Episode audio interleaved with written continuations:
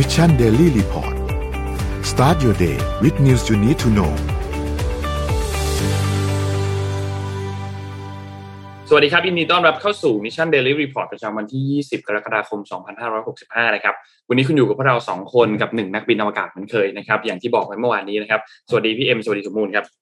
สวัสดีค่ะนนท์สวัสดีสมบูรณ์ด้วยค่ะ ครับ แต่สมมูลยังไม่มานะฮะวันนี้นี่ยังไม่เห็นนะครับในช่องแชทนี่ปกติสมมูลจะคอมเมนต์เป็นคนแรกนะครับ เมื่อวานนี้คอมเมนต์เป็นคนแรก แต่วันนี้ยังยังไม่เห็นนะครับ ไม่รู้ไปไหนนะครับอะไม่เป็นไร เดี๋ยววันนี้เราค่อยๆไปอัปเดตเรื่องราวต่างๆกันนะครับ เมื่อวานนี้เนี่ยก็มีการอภิปรายไปวันหนึ่งแล้วด้วยนนท์ยังไม่ได้ตามข่าวเลย ของอภิปรายไม่ไว้วางใจเอาเป็นว่าเดี๋ยวเอ่อเรามาควบรวมกันให้หลังจากที่เขาอภิปรายกันเสร็จแล้วอีกทีหนึ่งแล้วกันเนาะควบรวมเลยค่ะควบรวมโอเคเลยนาน่าจะน่าจะดีที่สุดนะครับ แต่เมื่อวานนี้ก็เห็นเห็นแบบโพสต์ตามอินเทอร์เน็ตที่บอกที่ที่เป็นคำพูดของ เอ่อทานนายกก็มีมีบางส่วนเหมือนกันที่บอกว่า อะไรนะ ไม่พูดดีกว่าเอาละเออนั่นแหละแบบแนวแนวแบบน้อยใจน้อยใจนิดหน่อยนะคอ๋รัอบก็ไปเอากลับมาให้ได้แล้วกันนะครับนั่นแหละฮะก็เดี๋ยวเราไปอัปเดตเรื่องราวต่างๆ กันด้วยตัวเลขกันก่อนนะครับ ตัวเลขล่าสุดเนี่ยเราฉีดวัคซีนไปได้เนี่ยนะครับ ประมาณ 20,000 โดสนะครับ เป็นเข็มที่3เนี่ยซะส่วนใหญ่เลยประมาณ 19,000 นะครับ ก็ 43.7%ของประชากรแล้วนะครับ ก็อย่าลืมไปฉีดเข็มบูสเตอร์กันนะครับ ถัดมาครับสถานการณ์ผู้ป่วยครับ สถานการณ์ผู้ป่วยล่าสุดเนี่ยผู้ติดเชื้อรายใหม่ 2,125 นะครับ ตัวเลขผู้เสียชีวิตอยู่ที่ 18 นะครับ แล้วก็ตัวเลขรักษาหายเนี่ยอยู่ที่ 2,500 อาการหนัก 803 นะครับ ใส่เครื่องช่วยหายใจ 378 นะครับ ก็รวมๆแล้วก็ยังไม่ได้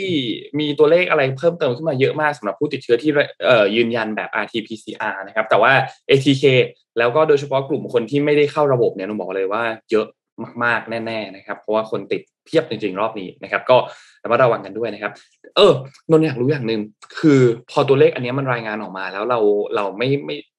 มันดูไม่ออกแล้วว่าว่าตอนเนี้ยผู้ติดเชื้อมันใช่ต่อวันประมาณเท่าไหร่เนี่ยแต่ว่าในกรุงเทพเนี่ยอะเราพอจะรู้ว่าค่อนข้างเยอะ เพราะว่าคนค่ะใกล้ตัวเราอะติดเยอะ ใช่แล้วก็ไม่บอกในโซเชียลมีเดียด้วยนะใช่ใช่ใช่เพื่อนเพื่อนๆที่อยู่ต่างจังหวัดอะเอ่ออยู่ไม่ว่าจะเป็นต่างจังหวัดปริมณฑลหรือต่างจังหวัดต่างจังหวัดไปเลยเชียงใหม่ภูเก็ตเอ่อ ระยองหรืออะไรพวกนี้อัปเดตพวกเราหน่อยครับว่าในจังหวัดที่ท่านอยู่อะคนใกล้ตัวท่านติดกันเยอะไหมนะครับอยากรู้ซาวเสียงเข้ามาหน่อยครับว่าคนใกล้ตัวมีคนใกล้ตัวติดไหมมีเพื่อนมีอะไรติดไหมญาติติดไหมอะไรอย่างเงี้ยนะครับเพราะว่ากรุงเทพเนี่ยติดค่อนข้างเยอะนะครับแล้วก็เข้าใจว่าเชียงใหม่ก็เยอะเหมือนกันเพราะว่ามีรุ่นพี่อยู่แล้วเขาก็เล่าให้ฟังว่าที่เชียงใหม่ตอนนี้ก็ติดกันเยอะนะครับไม่รู้จังหวัดอื่นเป็นยังไงบ้างนะครับ ไปดูถัดมาครับ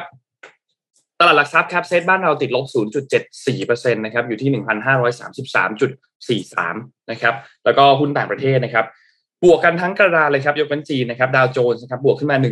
1.45%นะครับ NASDAQ บวก 1.77%เช่นเดียวกันกับ NYSE นะครับและ f t s e 100 นะครับบวกขึ้นมา 0.88%นะครับทางเสียงติดลบตัวเดียวในกระดานนี้ที่ติดลบ 89%นะครับราคาน้ำมันดิบครับก็มีการปรับตัวเล็กน้อยนะครับติดลบเล็กน้อยครับ WTI อยู่ที่ 102.31 แล้วก็ Brent crude oil ครับอยู่ที่ 106.22 นะครับราคาทองคำครับอยู่ที่ 1,711.75 นะครับบวกขึ้นมา 0.15%นะครับแล้วก็คริปโตเคอเรนซีนะครับบิตคอยครับอยู่ที่ประมาณ 22,000อีเทเรียมเนี่ยขึ้นมาค่อนข้างเยอะประมาณ 5-6 วันอีเทเรียมขึ้นมาประมาณ 40-50%แล้วนะครับสำหรับตัวเหรียญตัวนี้เนี่ยนะครับก่อนหน้านี้เนี่ยเมื่อประมาณสักสัปดาห์ที่แล้วเนี่ยยัง อยู่ประมาณ 1,000 หลุด 1,000 บางจังหวะอยู่เลยนะครับ ตอนนี้เนี่ยยืนอยู่ประมาณ 1,500 แล้วนะครับ Binance ครับอยู่ที่ 264 นะครับ Solana อยู่ที่ 46.21 แล้วก็ Bitcoin เนี่ยอยู่ที่ 2.83 นะครับ นี่คืออัปเดตตัวเลขทั้งหมดนะครับ โอเคค่ะ เราเราพูดถึงเรื่องของรถยนต์ไฟฟ้ากันมาเยอะมากๆเลยนะคะ เพราะว่าครับช่วงนี้เนี่ยรถยนต์ไฟฟ้าเนี่ยออกมา ออกมาหลากหลายมาก อ่าใช่ แต่ว่าจริง ๆ แล้ว มันมีอีกอย่างหนึ่งค่ะ ที่น่ามองก็คือเรื่องของการจ่ายเงินหมายความว่าไง คือปกติแล้วเนี่ย เราเวลาเราจ่ายเงินซื้อรถ เราก็ต้องซื้อรถมันเป็นของเราเลยใช่ไหมคะนนท์แต่ว่าหลังๆมาเนี่ย มันมักจะมีกระแสออกมาว่า เอ๊ะค่ายรถยนต์เนี่ยเขาจะออกมาทำ pay as you go หรือเปล่า คือหมายถึงว่า ถ้าสมมติว่าคุณ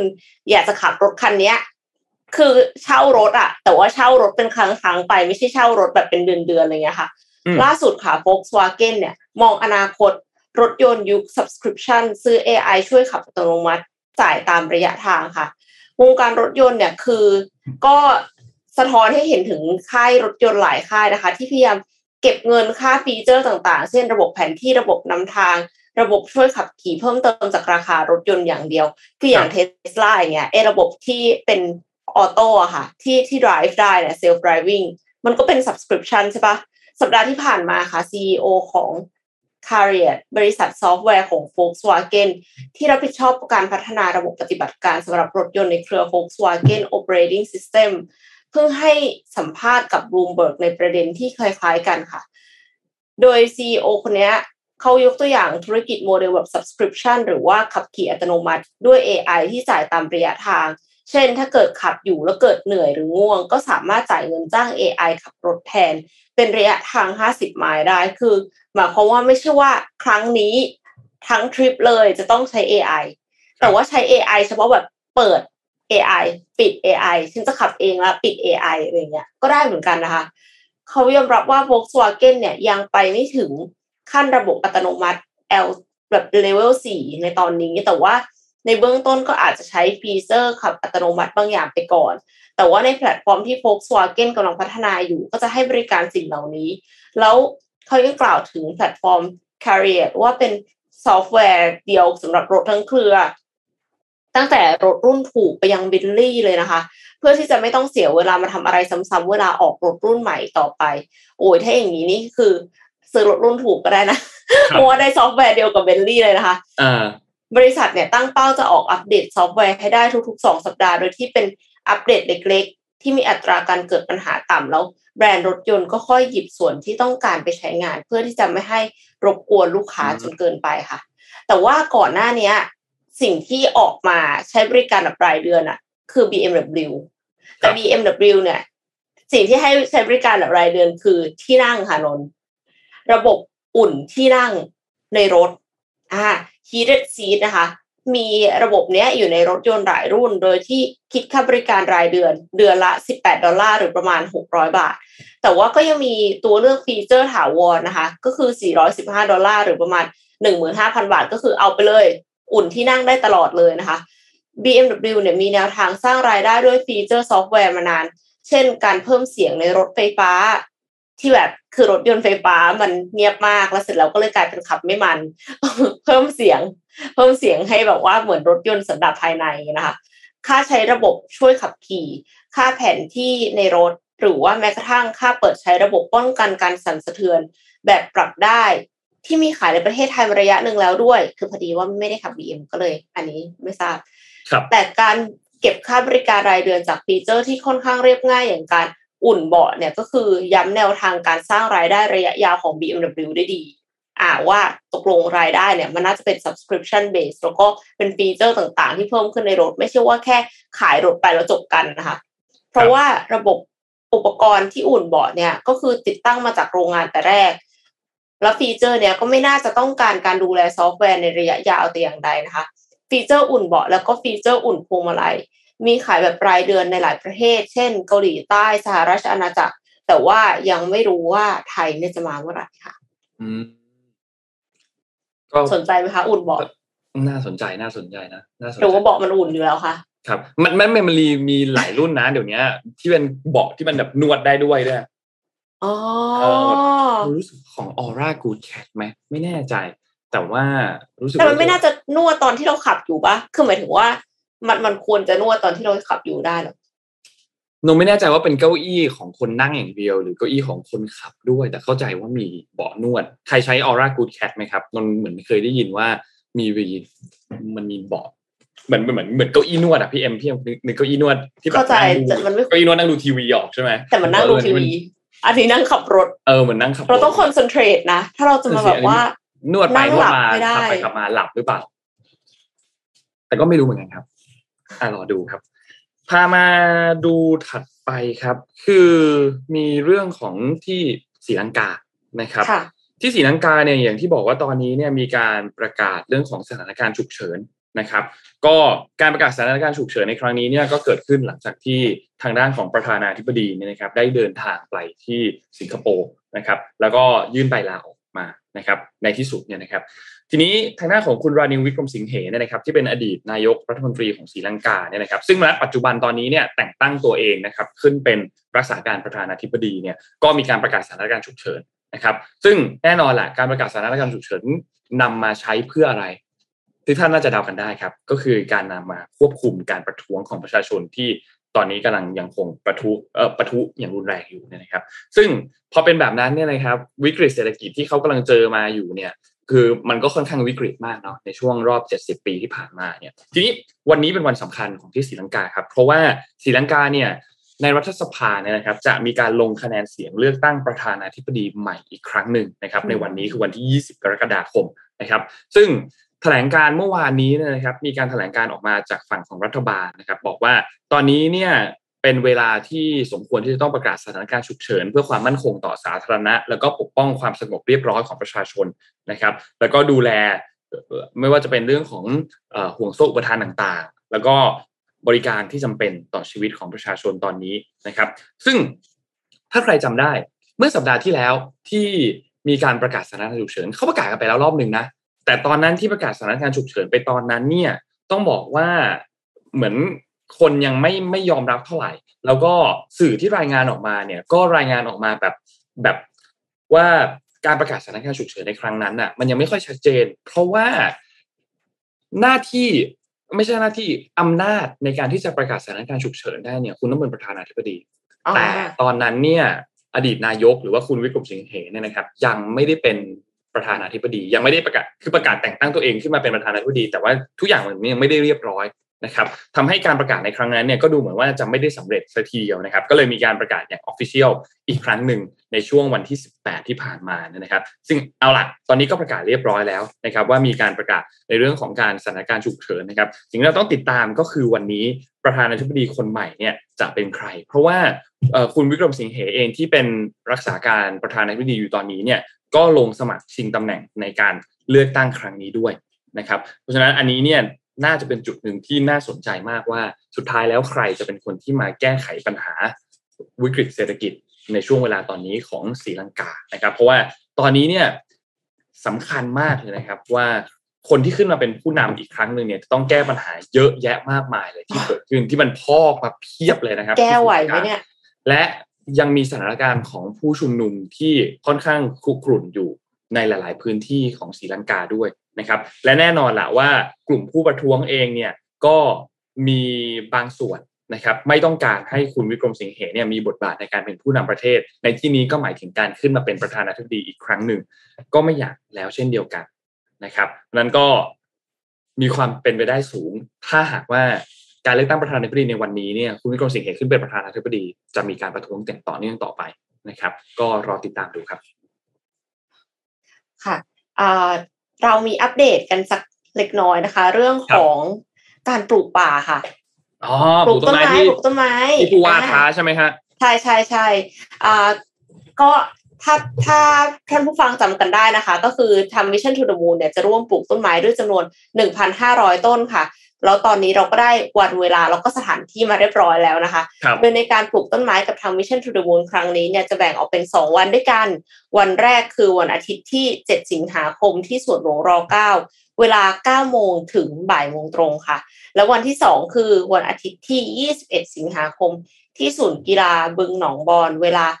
9โมงถึงบ่ายโมงตรงเช่นกันนะคะสำหรับใครที่สนใจอยากมาร่วมปลูกรายละเอียดก็คือเราจะเปิดรับ ผู้มาร่วมปลูกจำนวน 60 ท่านเท่านั้นนะคะเพื่อที่จะให้ทางทีมงานของเราเนี่ยสามารถดูแลทุกคนได้อย่างทั่วถึง แล้วก็ปลูกต้นไม้กันอย่างเต็มที่เลย การสมัครเนี่ยคือจะเปิดที่ลงชื่อพร้อมกันวันนี้ค่ะ 9 โมงตรง ผ่านกลุ่ม Mission Club นะคะ Mission Club ใน Facebook นะเป็น Facebook Group ถ้าใครยังไม่ได้เข้ากลุ่ม Mission Club ก็สามารถกดจอยได้ในลิงก์ที่ปักหมุด สมมูลปักหมุดเร็ว ค่ะชาว Mission คนไหนที่สนใจก็สามารถที่จะลงชื่อในลิงก์ Google Form ที่อยู่ใน Mission Club ได้เลยนะคะ โดยทีมงานเนี่ยจะคัดเลือกผู้เข้าร่วมงานจากคำตอบที่ส่งมาค่ะ แล้วก็ประกาศผลให้ทราบในวันที่หนึ่งสิงหาคมค่ะ ก็รอคอยทุกคนนะคะ ถ้าใครใครอยากไปลงชื่อมาไว้ก่อนเลย แล้วก็อาจจะได้พบกับพวกเราบางคน ซึ่งจะเป็นใครก็ยัง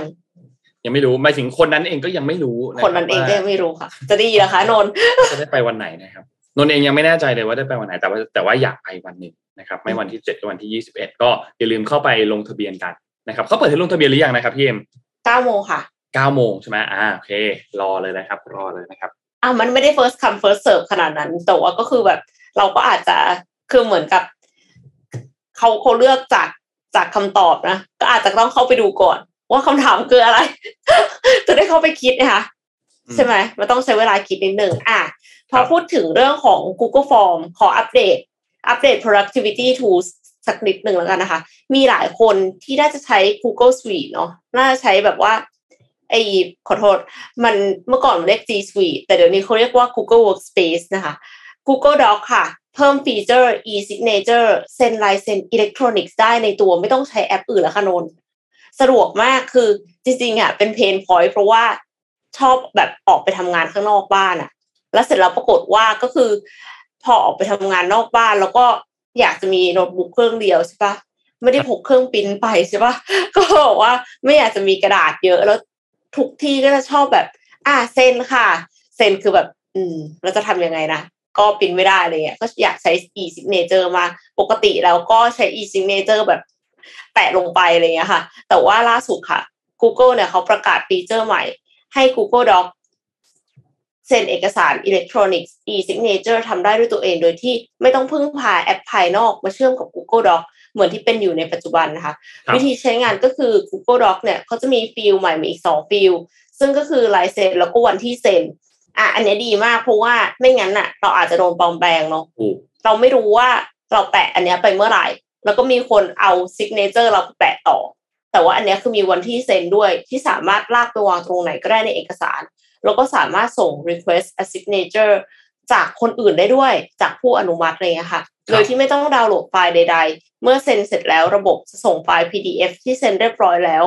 ไปให้ทั้งผู้ขอและผู้เซ็นเป็นการยืนยัน อืมอืมฟีเจอร์ e-signature เนี่ยจะ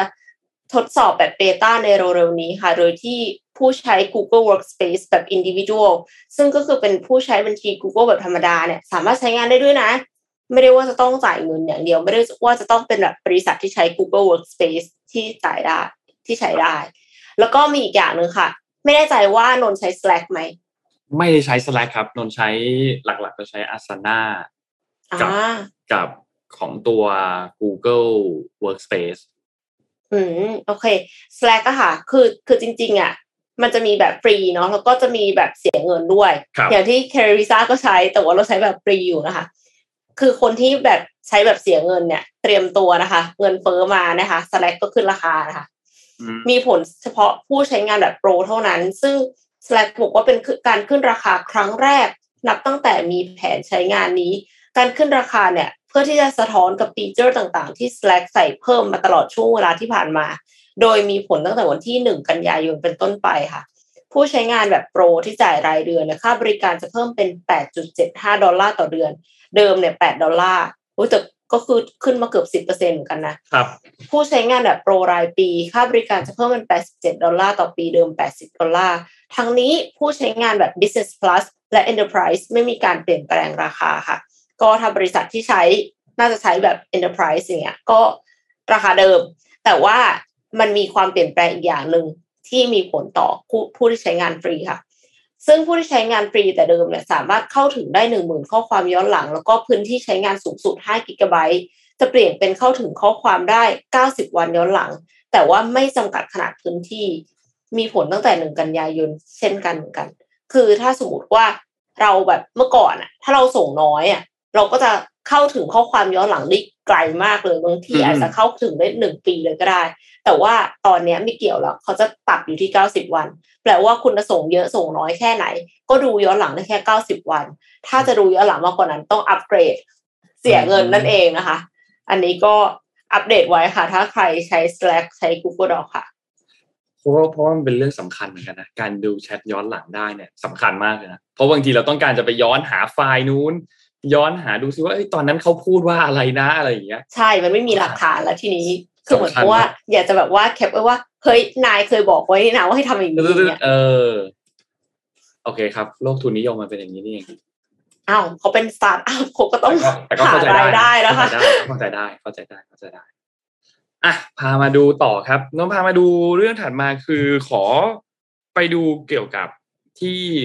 ที่ไหนดีอะไปาไปดูที่ยุโรปอีกทีหนึ่งครับเกี่ยวกับคลื่นความร้อนมีอัปเดตสถานการณ์เพิ่มเติมว่าตอนนี้มันเป็นอย่างไรบ้างนะครับพาไปที่สเปนก่อน ที่สเปนตอนนี้เนี่ยอย่างที่บอกว่ามันรุนแรงมาก เพราะว่า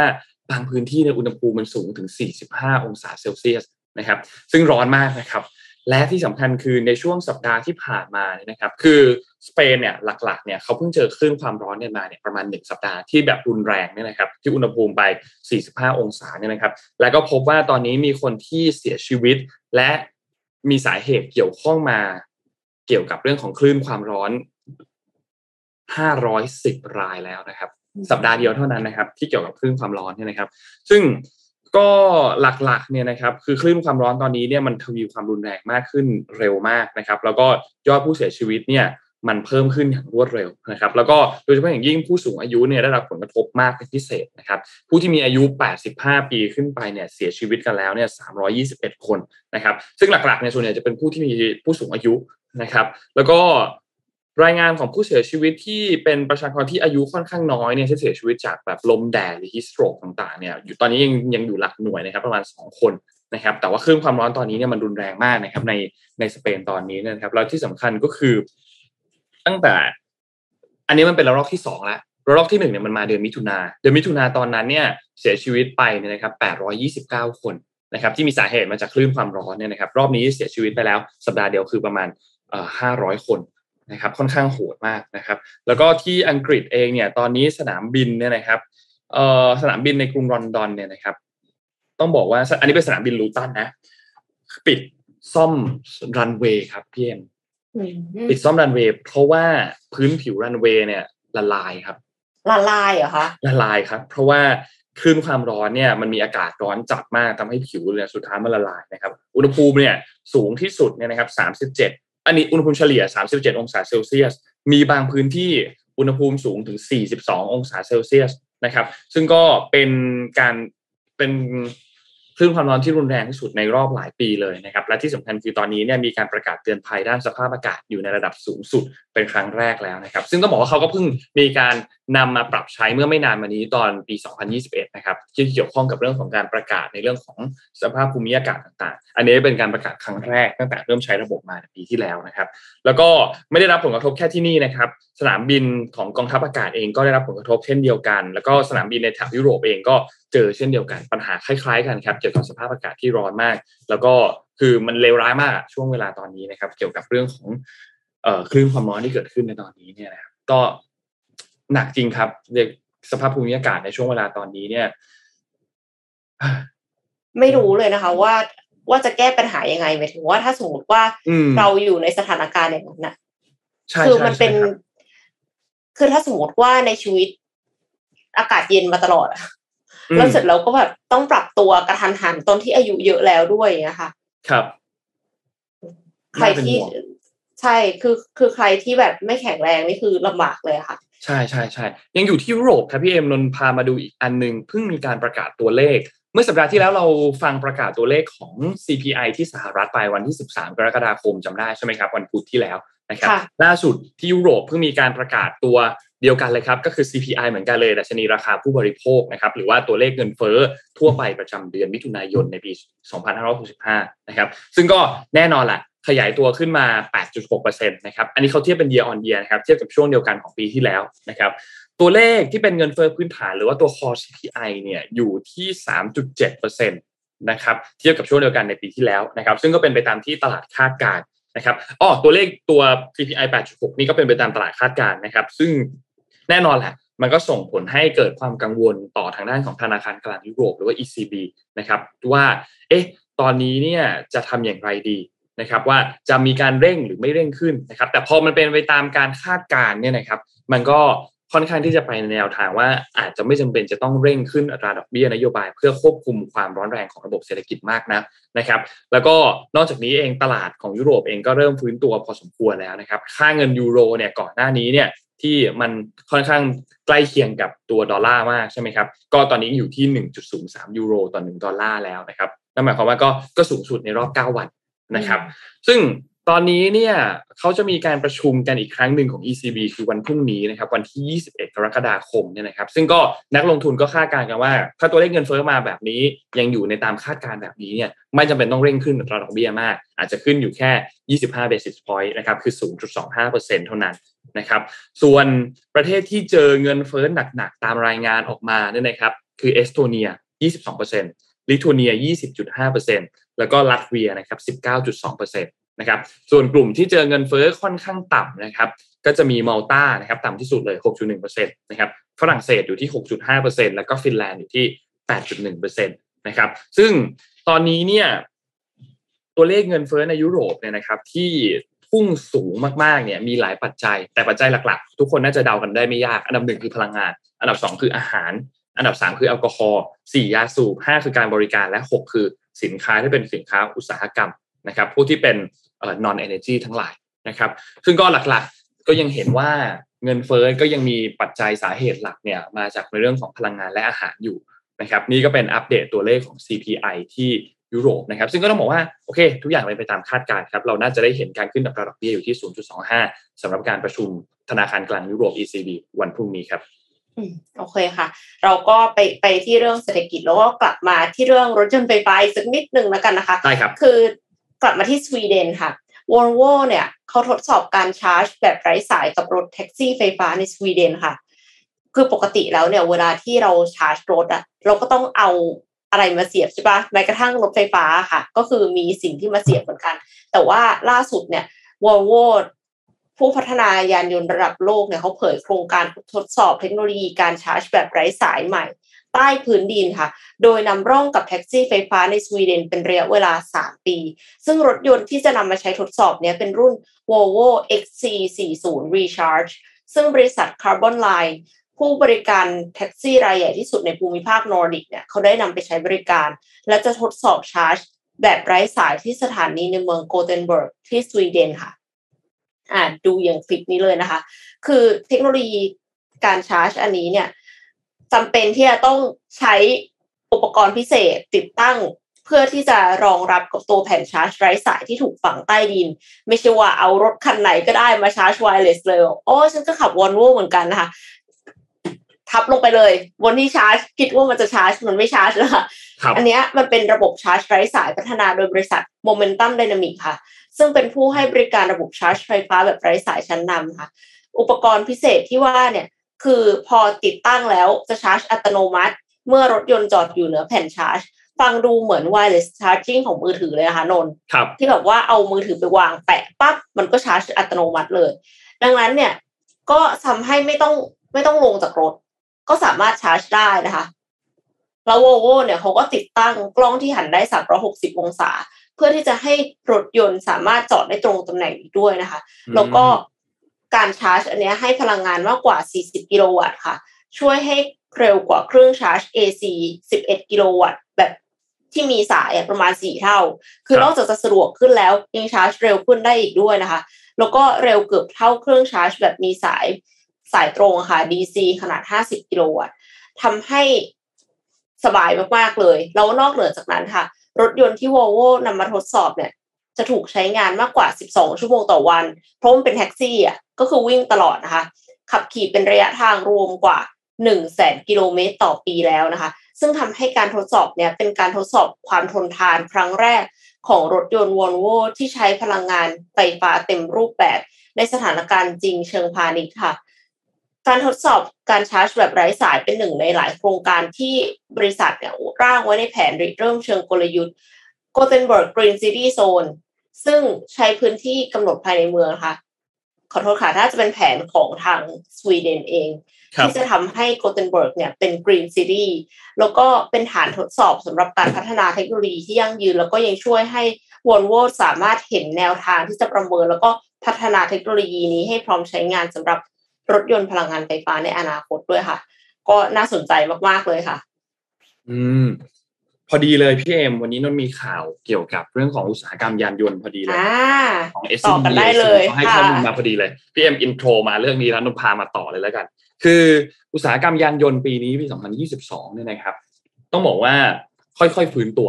สัญญาณของมันคือค่อยๆฟื้นตัวนะครับ ไม่ว่าจะเป็นปัญหาเรื่องของสงคราม เรื่องของปัญหาขาดแคลนตัวเซมิคอนดักเตอร์นะครับ ซึ่งก็เป็นปัญหาที่ยืดเยื้อกันมานานเนาะสงครามก็ยืดเยื้อมาตั้งแต่เดือนกุมภานะครับ แล้วก็ปัญหาเซมิคอนดักเตอร์นี่ไม่ต้องพูดถึงเนาะนานมากนะครับ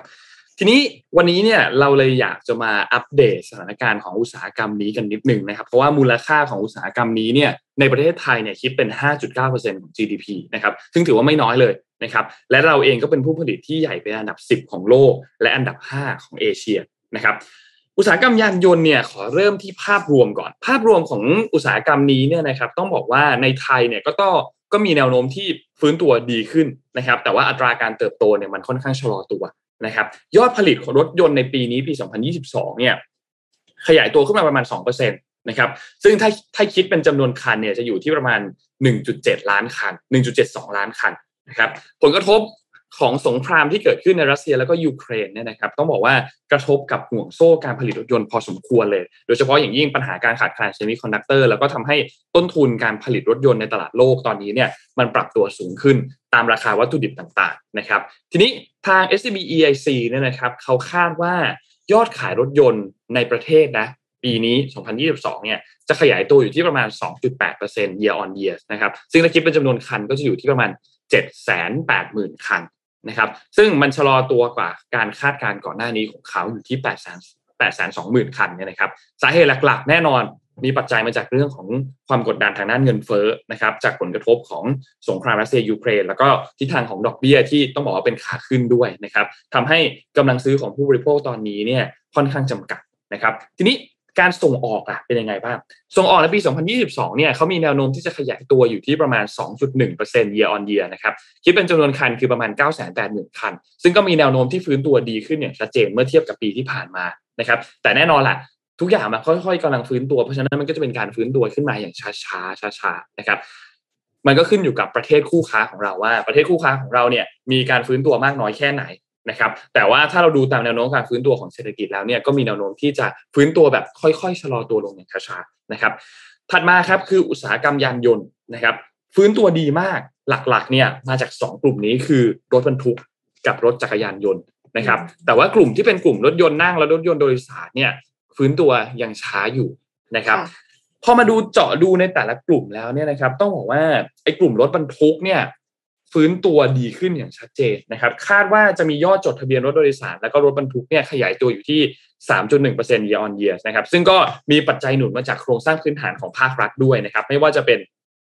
การก่อสร้างพวกโครงการที่เป็นเมกะโปรเจกต์ทั้งหลายนะครับ แล้วก็กลุ่มรถโดยสารรถโดยสารในที่นี้คือรถพวกแบบรถบัสนะรถใหญ่ๆเนี่ยนะครับ ก็มีแนวโน้มปรับตัวดีขึ้นนะครับ ตามการฟื้นตัวของภาคการท่องเที่ยวด้วยนะครับ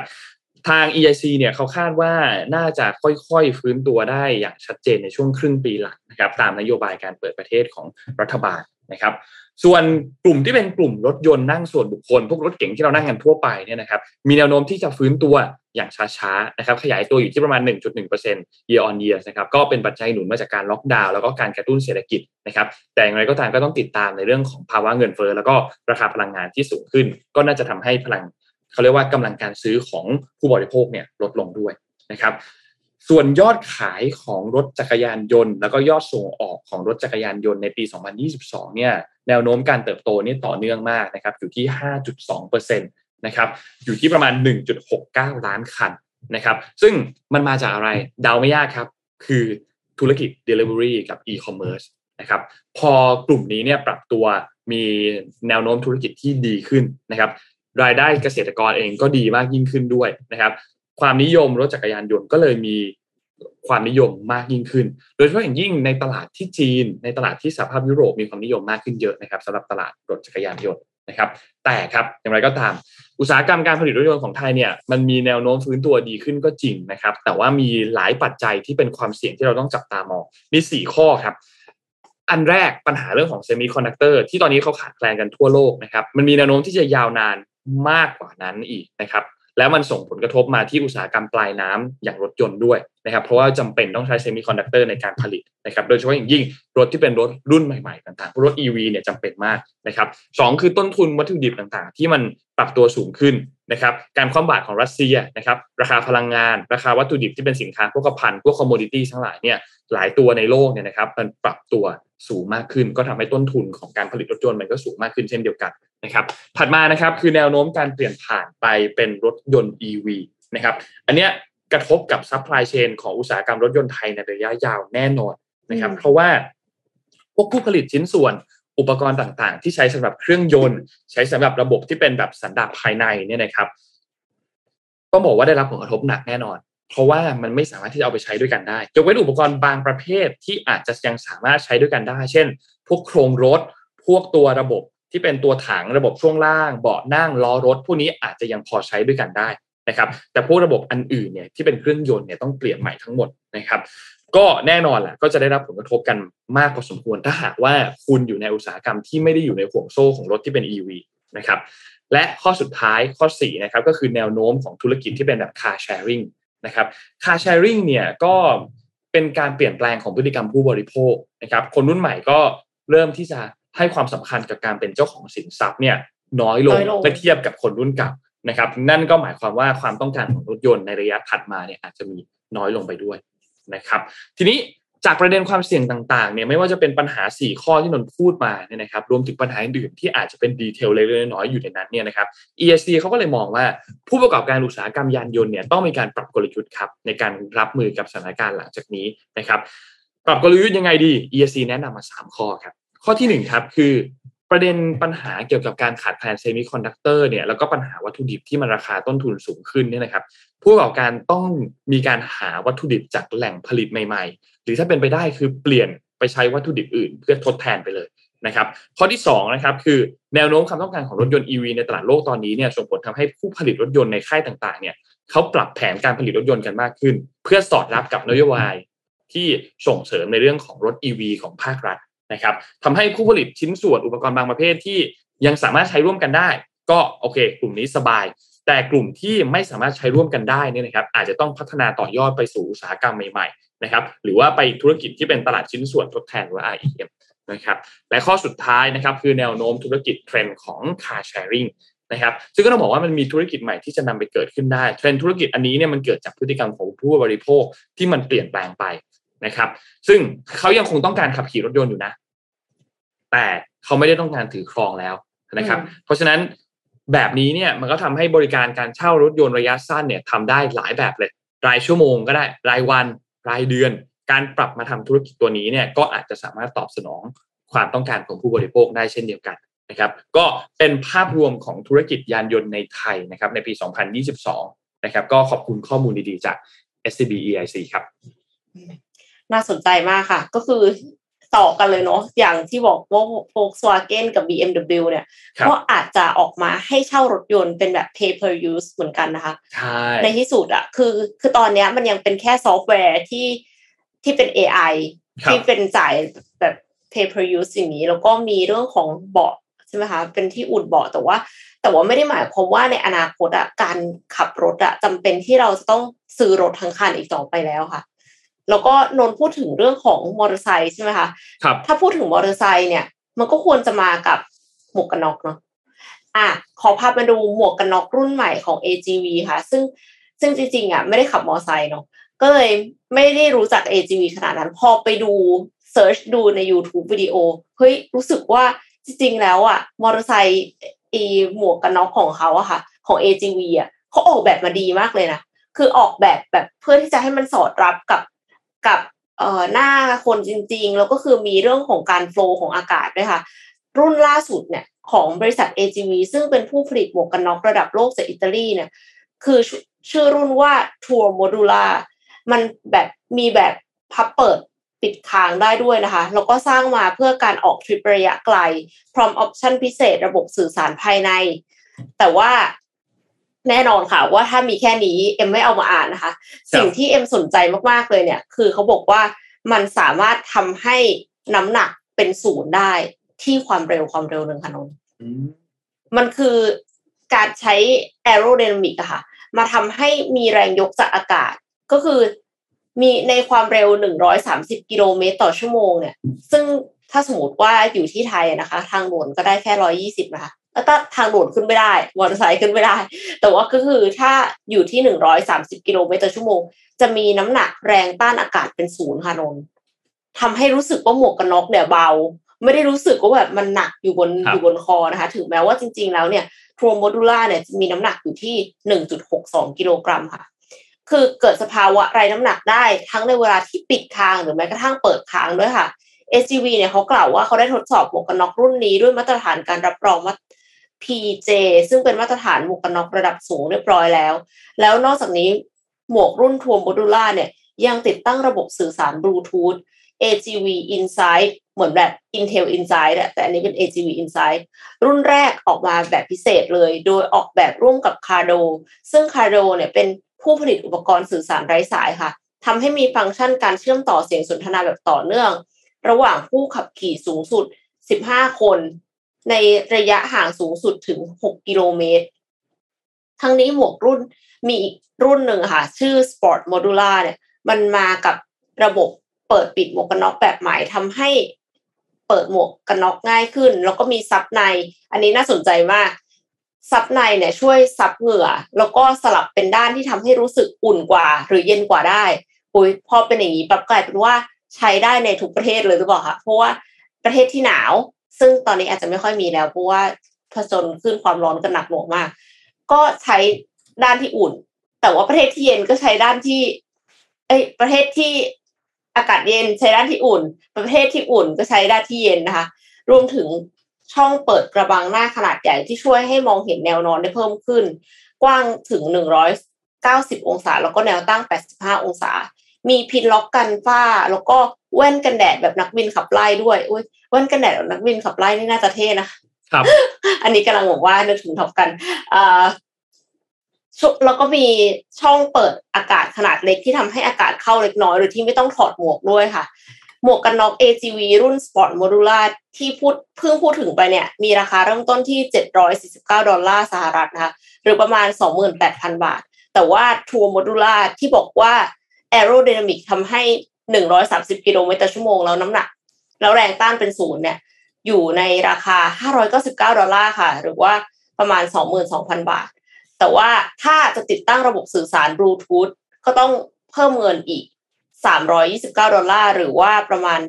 12,000กว่าบาท เพื่อที่จะให้ได้อุปกรณ์ครบชุด แต่อันนี้ไม่มี subscription base ไม่มี pay as you go ถ้าสมมติว่าอยากจะได้ต้องซื้อทั้งอะทั้งใบเลยค่ะ ไม่แน่ใจว่ามีใครที่เคยใช้หมวกกันน็อกยี่ห้อ AGV กันบ้างไหมคะคอมเมนต์มาบอกเราหน่อย เพราะว่าไม่ได้ขี่มอเตอร์ไซค์ใช่ก็เลย ก็เลยไม่รู้ ตรงตรงข้ามตรงข้ามใกล้ๆใกล้ไม่ไกลแต่ตรงซอยบ้านนนท์เนี่ยตรงข้ามมันจะมีแบบเป็นโชว์รูมของมอเตอร์ไซค์ยี่ห้อหนึ่งจำยี่ห้อไม่ได้ แต่เวลาเขาขับกันอะเขาจะมาเป็นแก๊งเลย เท่มากเลยใส่หมวกมาขับฟิวแต่เขาก็ไม่ได้ขับแบบ ไม่ได้ขับแบบ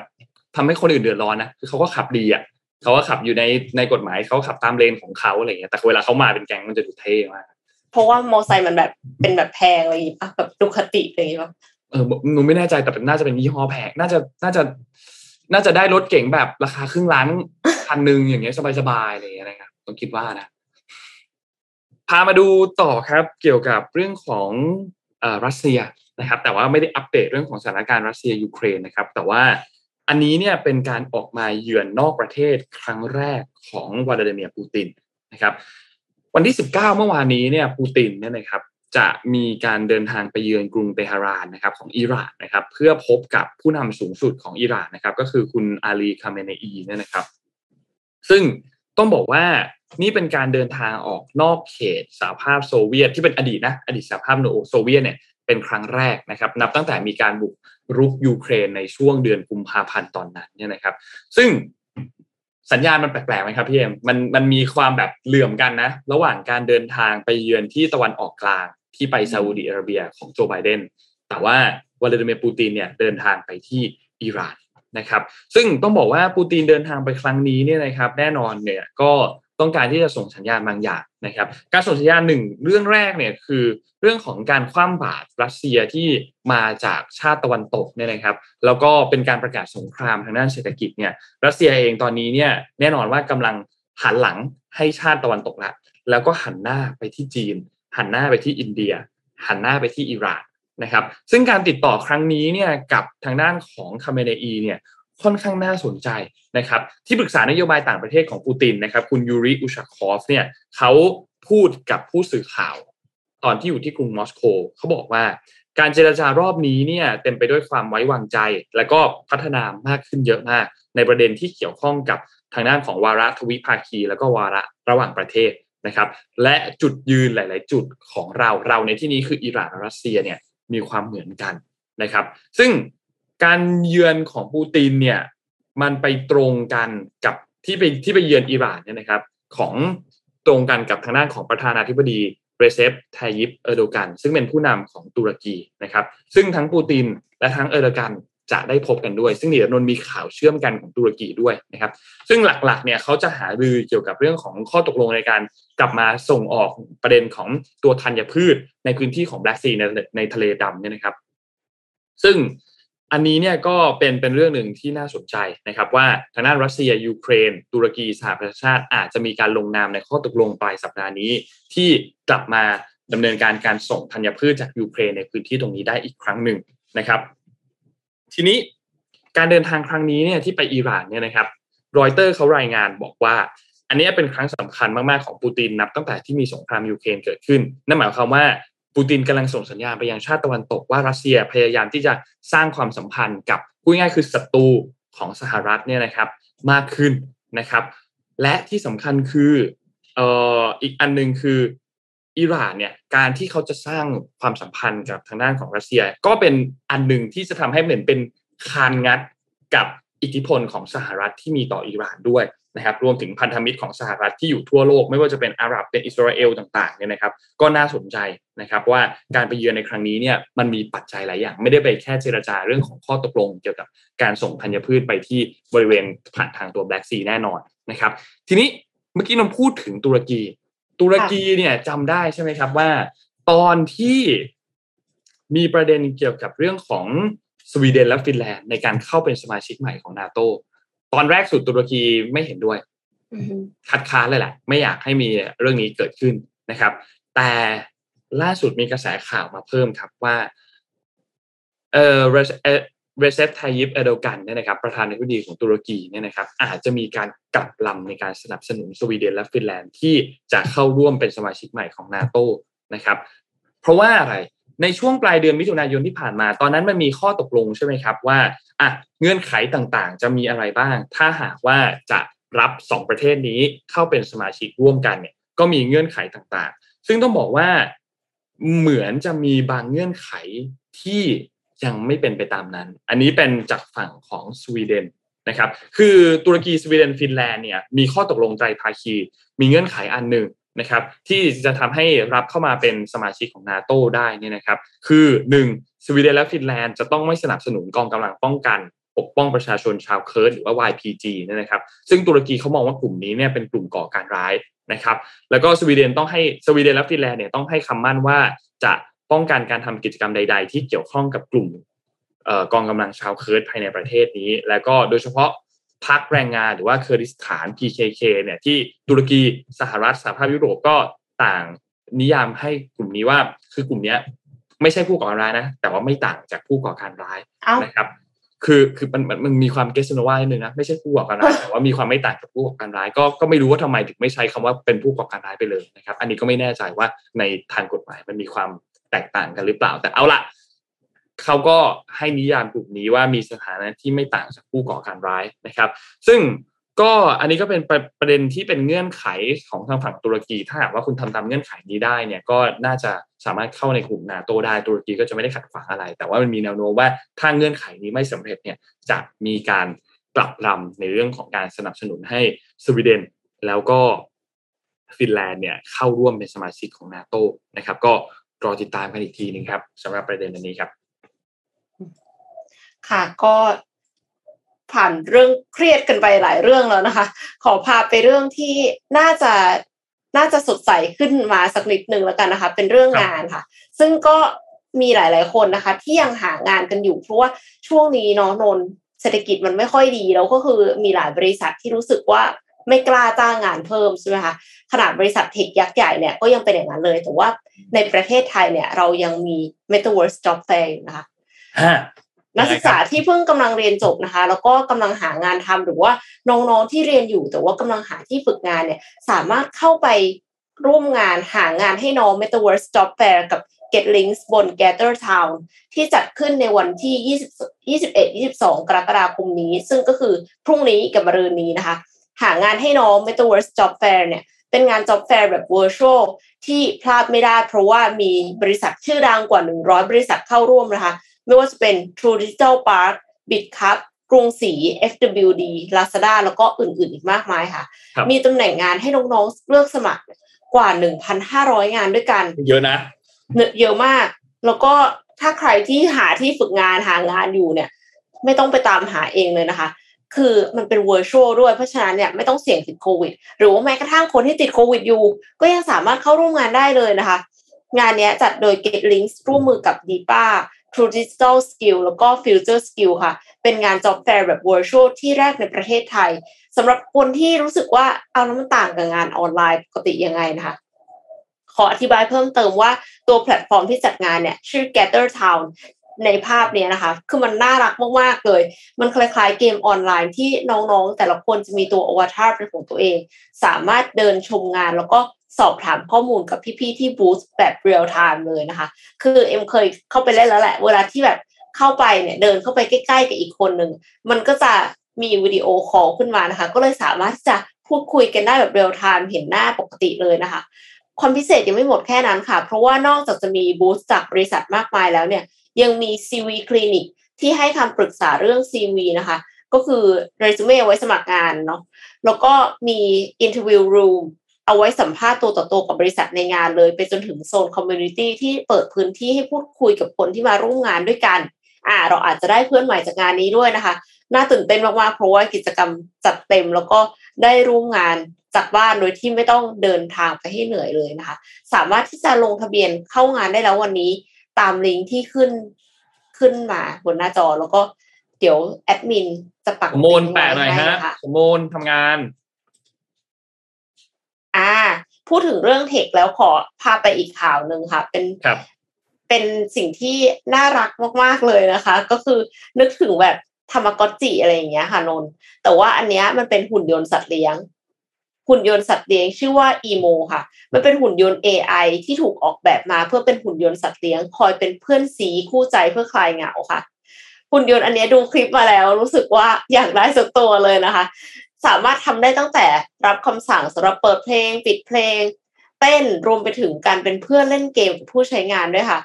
นอกจากนี้เนี่ยยังสามารถเป็นผู้ช่วยได้ด้วยนะคะ คือไม่ได้มาเป็นเด็กอย่างเดียวนะไม่ได้มาเป็นสัตว์เลี้ยงอย่างเดียว แต่มาเป็นผู้ช่วยเราได้ด้วยอะมันหลับอยู่เนี่ยเราเรียกอีโมอีโมมันก็ตื่นขึ้นมาค่ะเหมือนสมมูลเลยนะคะ ครับผมต้องเรียกก่อนไม่นะคะตื่นถึงจะนะมาสมมุติเรียกแล้วไม่ตื่นครับเอาสมมูลเรียกแล้วไม่ตื่นหรอคะครับโอเคสมมูลมาแก้ตัวด้วยนะคะแซวครับแซวแซว ถ้ามันเดินได้เนี่ยเห็นไหมมันแบบว่าค่อยๆดึกดึกดึกดึกดึกดึกดึกเดินได้นะคะ ช่วยรับคำสั่งเปิดไฟปิดไฟได้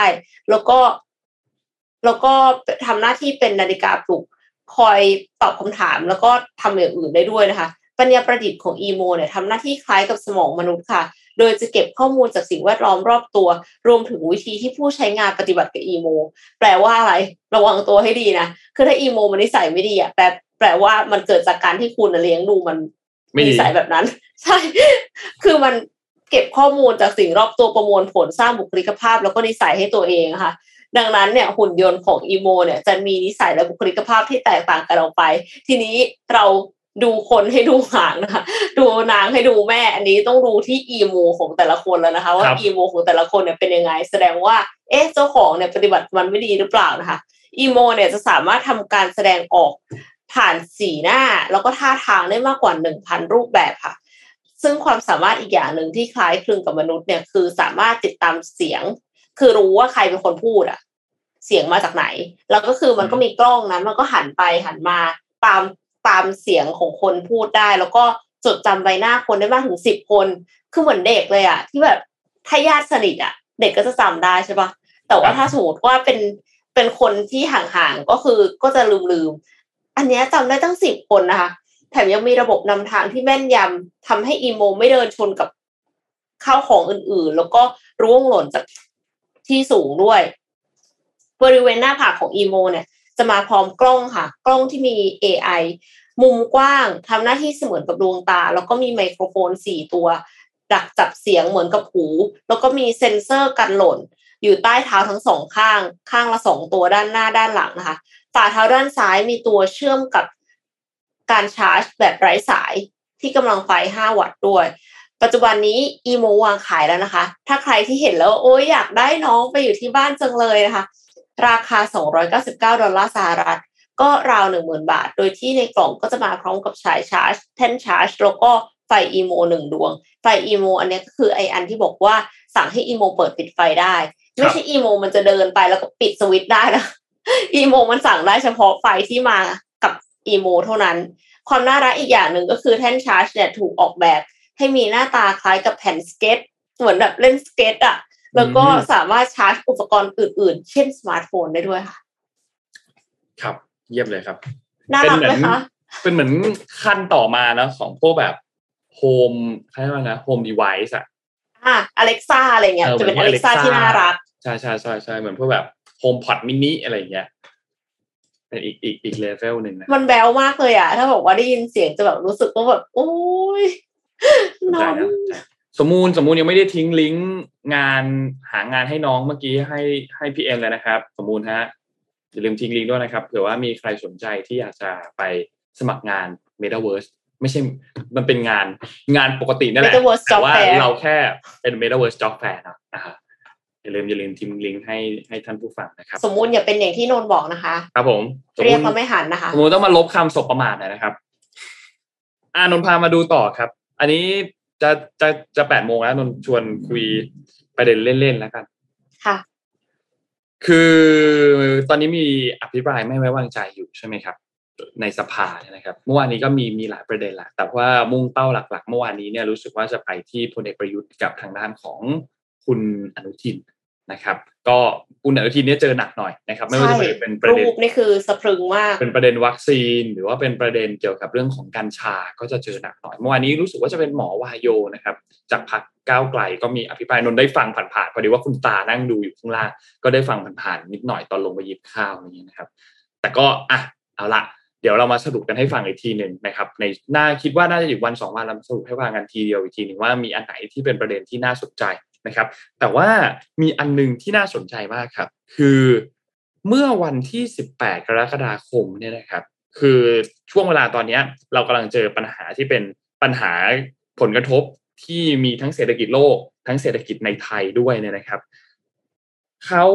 นายกเนี่ยนะครับพลเอกประยุจันโอชาเนี่ยนะครับนนท์อ่านให้ฟังเลยนะ เพื่อให้สถานการณ์บริหาร เพื่อให้การบริหารสถานการณ์และการดำเนินมาตรการที่เกี่ยวข้อง เพื่อแก้ไขปัญหาวิกฤตเศรษฐกิจ ระหว่างส่วนราชการและหน่วยงานของรัฐ เป็นไปอย่างบูรณาการทันต่อสถานการณ์ และสามารถบรรเทาผลกระทบได้อย่างมีประสิทธิภาพนะครับ ก็มีการอาศัยอำนาจตามความในมาตรา 11 วงเล็บ 6 นะครับนายรัฐมนตรีเนี่ยจึงมีคำสั่งแต่งตั้งคณะกรรมการเฉพาะกิจ เพื่อบริหารสถานการณ์วิกฤตเศรษฐกิจ โดยมีองค์ประกอบหน้าที่และอำนาจ ดังนี้นะครับ แปลเป็นภาษาคนนะครับค่ะก็คือนายกรัฐมนตรีเนี่ยได้มีการตั้งคณะกรรมการขึ้นมา เป็นคณะกรรมการเฉพาะกิจ คณะกรรมการเฉพาะกิจอันนี้มีเพื่ออะไรมีเพื่อ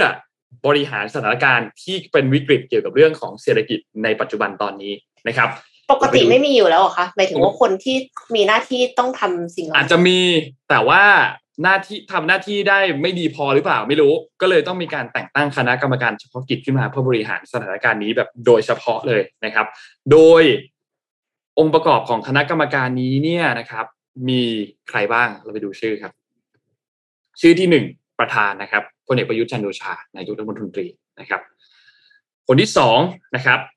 เป็นรองประธาน รองประธานเนี่ยมีหลายท่านมีห้าท่านนะครับ รองประธานกรรมการมีห้าท่าน คนที่หนึ่งคือพลเอกประวิตยวงสุปัตน์ คนที่สองคือคุณอนุทินชาญวิรกุล คนที่สามคือคุณจุรินลักษณะวิสิทธิ์ คนที่สี่คือคุณดอนปรมัตวินัย และคนที่ห้าคือคุณสุพัฒนสุพัฒนพงษ์พันมีชาวนะครับ มีทั้งหมดห้าชื่อนี้ที่เป็นรองกรรมการ และมีประธานกรรมการนะครับ แล้วก็มีเอ่อรัฐมนตรีที่เป็นรัฐมนตรีว่าการกระทรวงการคลังนะครับ คุณอาคมเติมพิทยาภัยศิษย์นะครับ มีรัฐมนตรีกระทรวงการเกษตรและสหกรณ์คุณเฉลิมชัยศรีอ่อน นะครับมีรัฐมนตรีว่าการกระทรวงคมนาคมคุณศักดิ์สยามชิดชอบนะครับมีรัฐมนตรีกระทรวงมหาดไทยนะครับคุณเอกอนุพงศ์เผ่าจินดา และมีรัฐมนตรีกระทรวงอุตสาหกรรมคุณสุริยะจึงรุ่งเรืองกิจนะครับแล้วก็มีปลัดกระทรวงอีกเจ็ดแห่งนะครับแล้วก็มีคนอื่นๆ ที่เป็นเลขาธิการต่างๆนะครับไม่ว่าจะเป็นสมชสสสชทปทมีหมดนะครับที่เป็นกรรมการในตรงนี้เนี่ยนะครับ ก็ หน้าที่อำนาจหลักๆเนี่ยนะครับ ก็จะมากำหนดต่างๆ ไม่ว่าจะเป็น